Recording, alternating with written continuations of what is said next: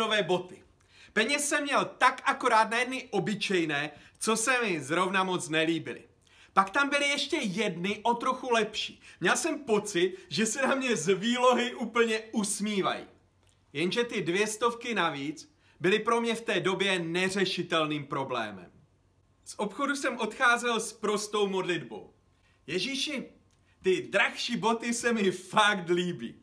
Nemohl bys mi prosím dát těch 200 korun navíc? Pokud ne, nic se neděje, koupím si ty levnější, ale tyhle by mi udělali radost.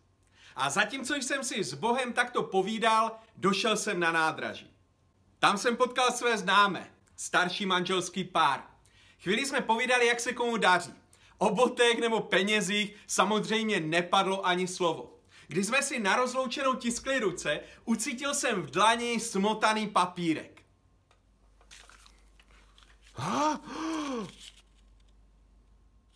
200 korun.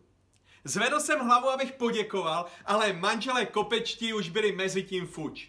I když je to už čtvrt století dozadu, pořád cítím ten hřejivý pocit z bleskově vyslyšené modlitby a vděčnost za lidi, kteří se nechali Bohem použít. Ježíš řekl, zůstanete-li ve mně a zůstanou-li mé výroky ve vás, požádejte, oč chcete a stane se vám. Asi je přirozené, že se naše pozornost mnohem více upíná k druhé polovině tohoto výroku. Zní to, jako kdyby si dostal platební kartu od toho nejbohatšího multimiliardáře ze slovy Hele, kup si, co chceš.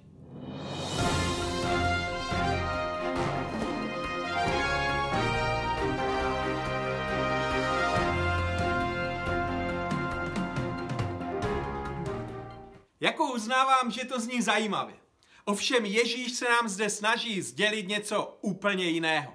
Je to výzva ke sjednocení se s ním. Říká, že pokud naše přání budou vycházet z nejhlubší touhy jeho srdce, pak není na světě žádná síla, která by nás mohla zastavit.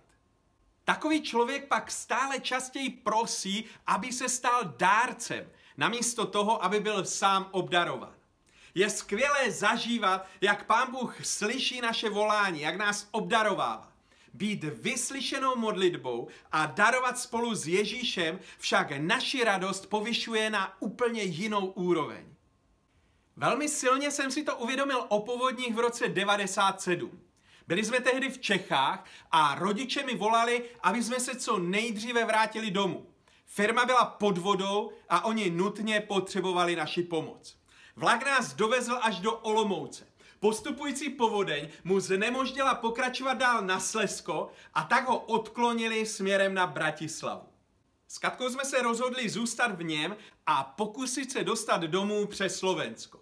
Sotva vlak vyjel ze stanice, měl jsem nepochopitelné puzení projít všemi vagóny. Netušil jsem proč, ale věděl jsem, že to musím udělat.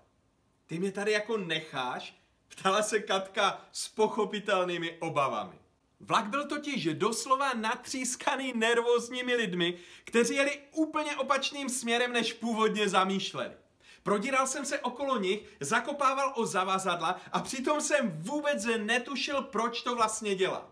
Já mám teda nebetyčně hloupé nápady. Říkal jsem si, když v tom jsem v jednom kupé uviděl skupinu velmi zvláštních lidí. Tiše seděli, hlavy skloněné. Oni se asi modlí. Otevřel jsem dveře a zeptal se, vy jste křesťané? Nepotřebujete pomoc? Dívali se na mě dost nechápavě a já pochopil, že jsou to cizinci, kteří mi vůbec nerozumí.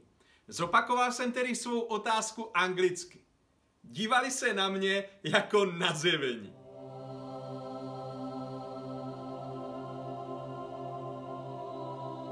Někteří vykřikli úžasem. Byl to americký misijní tým, který přijel sloužit na English Campy. Pozorovali zmatek a hádky okolo. Někdo jim řekl, že jedou na úplně opačnou stranu, než potřebují. Nevěděli, co dělat a tak se zavřeli v kupé, sklonili hlavy a modlili se. Ježíši, prosíme tě, pošli nám někoho, kdo nám vysvětlí, co se děje a dovede nás do Havířova. Přesně v té chvíli se otevřou dveře, ve kterých stojí podivný týpek a ptá se, Nepotřebujete pomoc? Všechno do sebe neuvěřitelně zapadlo. Teda až na to vysvětlování. Tady mám pocit, že měl pán Bůh poslat někoho, kdo umí přece jenom trochu líp anglicky. Přes všechny útrapy a kodrcání jsem se nemohl ubránit úsměvu. Naprosto mě okouslilo, že já jsem tou vyslyšenou modlitbou. Já jsem tou boží péčí, božím vedením, božím darem.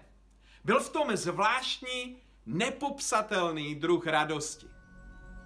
Toto jsem vám pověděl, aby moje radost byla ve vás a aby vaše radost byla naplněna.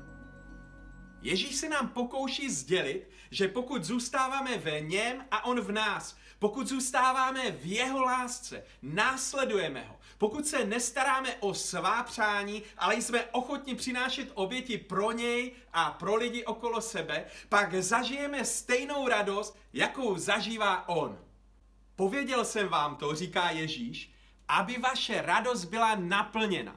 Nebo jinak, aby byla úplná, dokonalá.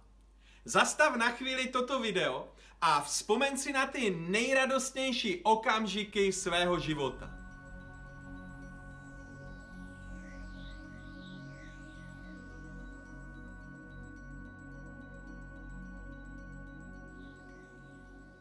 Byly to chvíle dokonalého štěstí? Ježíš má za to, že i těm nejúžasnějším okamžikům něco schází, pokud nezůstáváme v něm. Není v tom žádná výtka. Je to pozvání stát se jeho přítelem a prožívat s ním jeho dokonalou radost. Přichází Vánoce. Přes všechna omezení, zákazy a nařízení, navzdory těžkostem, nemocem a nejrůznějšímu trápení, můžeme zažívat dny plné pokoje a radosti, o kterou se můžeme podělit tak, jako se oni dělí Ježíš s námi. Zůstávejme v něm a zůstávejme také v kontaktu jeden s druhým. Potěžme ty, kteří se cítí osamělí. Prožít nefalšovaný zájem může být jejich nejkrásnějším vánočním dárkem. Buďme jejich vyslyšenou modlitbou. A pokud si ty jedním z těch osamělých, neužírej se pocity, že na tebe celý svět zapomněl.